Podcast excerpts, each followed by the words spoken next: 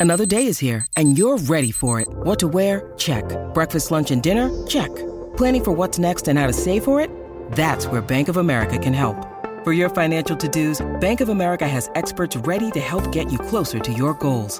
Get started at one of our local financial centers or 24-7 in our mobile banking app. Find a location near you at bankofamerica.com slash talk to us. What would you like the power to do? Mobile banking requires downloading the app and is only available for select devices. Message and data rates may apply. Bank of America and a member FDIC.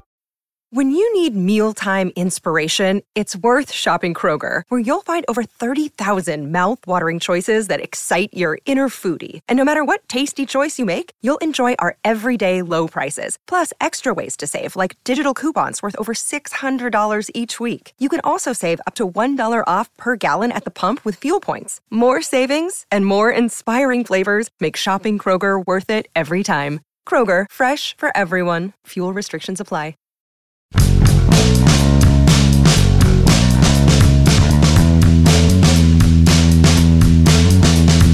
Been really, really fortunate over the years to have covered some legitimately special athletes among the three teams that I cover. There might be another one on that list now. Good morning to you. Good Friday morning from Sarasota, Florida. I'm Dejan Kovacevic of DK Pittsburgh Sports, and this is Daily Shot of Pirates. It comes your way bright and early every weekday if you're into football and or hockey. I also offer daily shots of Steelers and Penguins that I hope you'll check out.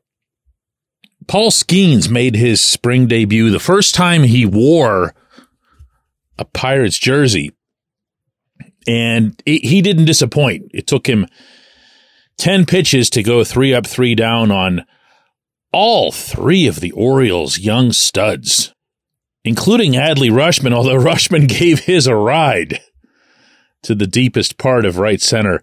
10 pitches, six strikes. Four of those pitches came in at 100 plus miles an hour. There also was a, a curve, uh, actually, the first pitch of the game.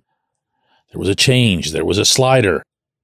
And you know what? If if that's over analysis of a spring outing, so be it because he matters, even if the setting doesn't and the circumstance doesn't. It's hard to describe the feeling that I had as someone who's followed this franchise for life when these pitches began to fly out of his hand. It's, how do I put this? Because I really don't want to overdo this. I'm going to try very, very, very, very hard to not overdo this. But there are times in sports when you can see that someone is very, very, very clearly above the field, that they're playing on a different level, and that to an extent, everybody else who's out there is just ordinary, you know, is just a guy. And I could start rattling off some names to you, but that's when you would really and, and rightly come down on me because then I'd be taking it too far. But some of those names crossed my mind. So let me put this another way instead and kind of protect myself here from making a fool of myself. Paul Skenes can do things that other humans can't do. Yes, other humans have thrown harder. One of them happens to be on the Pirates roster. In fact, he's thrown harder than anybody ever, and that's Aroldis Chapman. Chapman was always a reliever. Chapman was always that guy who would come in and just throw flames for an inning, kind of like he is now.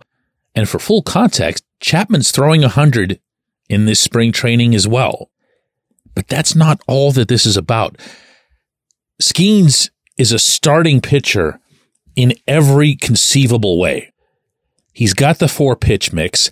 He makes them work off of each other, as Henry Davis was explaining to me yesterday. He holds the pitches, as Henry further laid out, at different intervals. So the batter can't time what's coming from the hand, and the batter can't detect the difference between the pitches until it's way too late. And also, just for fun, Henry pointed out that Skenes has been working on a pitch called a, a splinker. Believe it or not, split finger sinker, which Henry claims is going to set the baseball world on fire or something to that effect. And all of that put together feels and here I go comparing him to other, but, but it feels unfair. It feels like he's that much better than everybody else.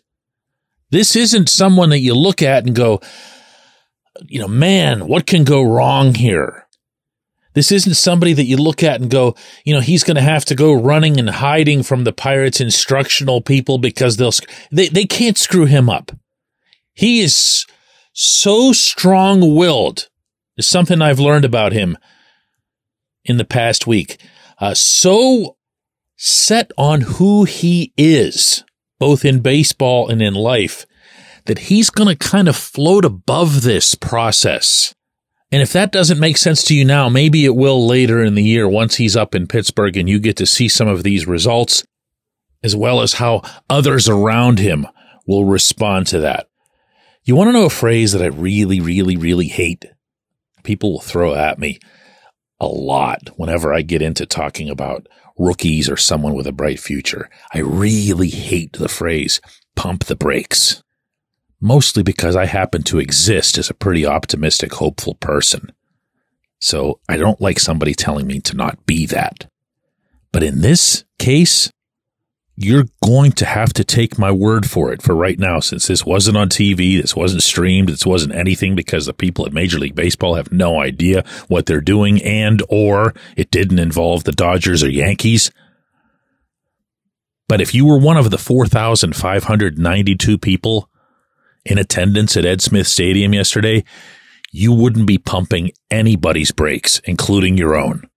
In fact, you'd be wanting to just pound on that gas pedal. And I asked Skenes, maybe because it was on my mind, how much he looks forward to the day when he isn't just going out there for an inning or a handful of pitches the way he did over those three or four minor league appearances that he made last summer. Like he pitched in Altoona for like about five minutes. They took him to Erie. He pitched for like three minutes. And, and you hear this whole thing didn't last much longer than that. Anyway, this was what he said. How much are you looking forward to the day when you can start like throwing real games again, as opposed to all the ten pitches, six pitches in Erie, and you know what I mean? Yeah, I'm. I'm uh, I got mixed feelings on that. I'm, I'm glad it's quick innings, but I wish it were more for sure. Uh huh. Hasn't yet pitched a game above Double A, and he's comfortable saying something like that. That's not somebody who's going to be stepped on by anybody. When we come back, J1Q.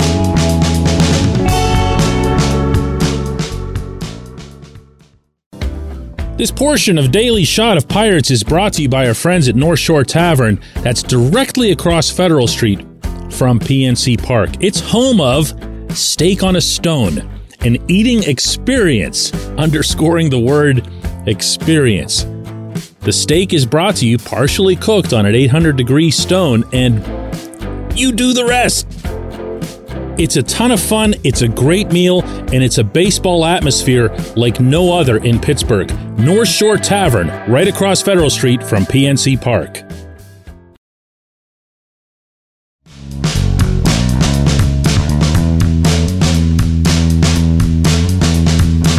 J1Q comes from Dave, who says, DK, I just don't understand the thinking around Henry Davis.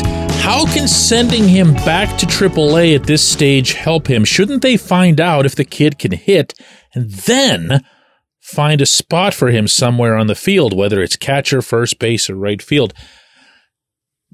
Dave, I, I I'm going to be a little bit biased right now because this week has been a very, very good one for Henry. And you know how it's human nature to be more focused on the most recent thing you've seen or felt. And Henry looks to me right now not only like someone who could hit in the majors and hit really well. I mean, that home run yesterday was, boy, did he crush that. And you can talk about spring training all you want, but that was Corbin Burnes throwing that ball. Moreover, maybe more to the point, as it relates to what the Pirates have been saying about Davis, his catching has looked fine. I don't know that it's great. I don't know that it's better or worse than Yasmani Grandal's, though. And if you're thinking about Henry more from the long term perspective, meaning if you're the Pirates and thinking that way, then you're not all in on 2024. And I might be saying by the end of spring training that that'll apply to Paul Skenes as well. I'm, I'm sitting on a fence there as it relates to both of them because I value, and I think the Pirates should value what they'll get long term out of a 1 1, whether that's Henry or Skenes or whatever. But I also feel like if you're going to do that, you have to have reason to do it. You have to have a real reason to do it. Think of it this way. But set aside Henry for just a moment and go back to Skenes. Let's say that the reason that you don't want Skenes in the majors to start off, and this has been the one thing I've sided with them on, is that he'd be going from a workload at LSU of pitching once a week, just like they all do in college, to having to be ready every five days, right? Isn't that how rotations work? Well, no, they don't have to.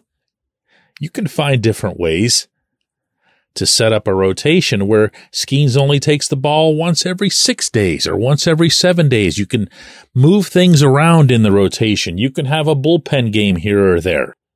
Now, in parentheses here, you know and I know they're not going to do that because sending Skenes down saves money in the long term, Super 2 arbitration, blah, blah, blah. But if they weren't the Pirates, they could find a way to adjust his schedule so that there'd be a smoother assimilation from college to the majors, thus stripping away any actual reason that you'd have to send him back.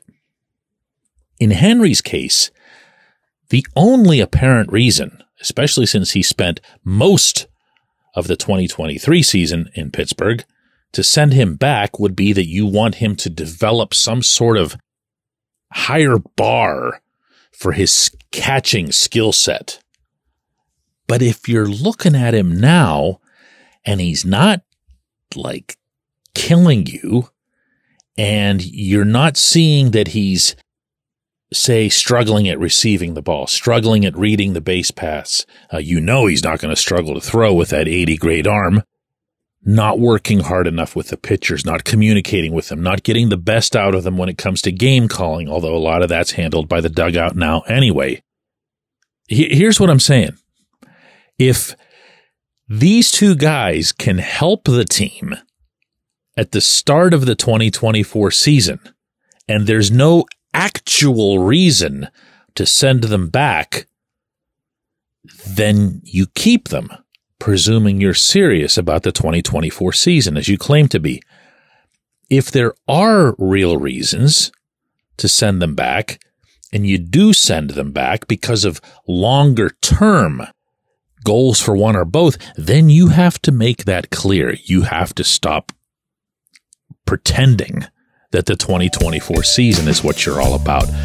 I appreciate the question. As you can tell, I, I, I I'm sitting right in the middle I appreciate everybody who listens to Daily Shot of Pirates, but especially this week in doing all these shows from down here in Florida. We will be back with another episode Monday.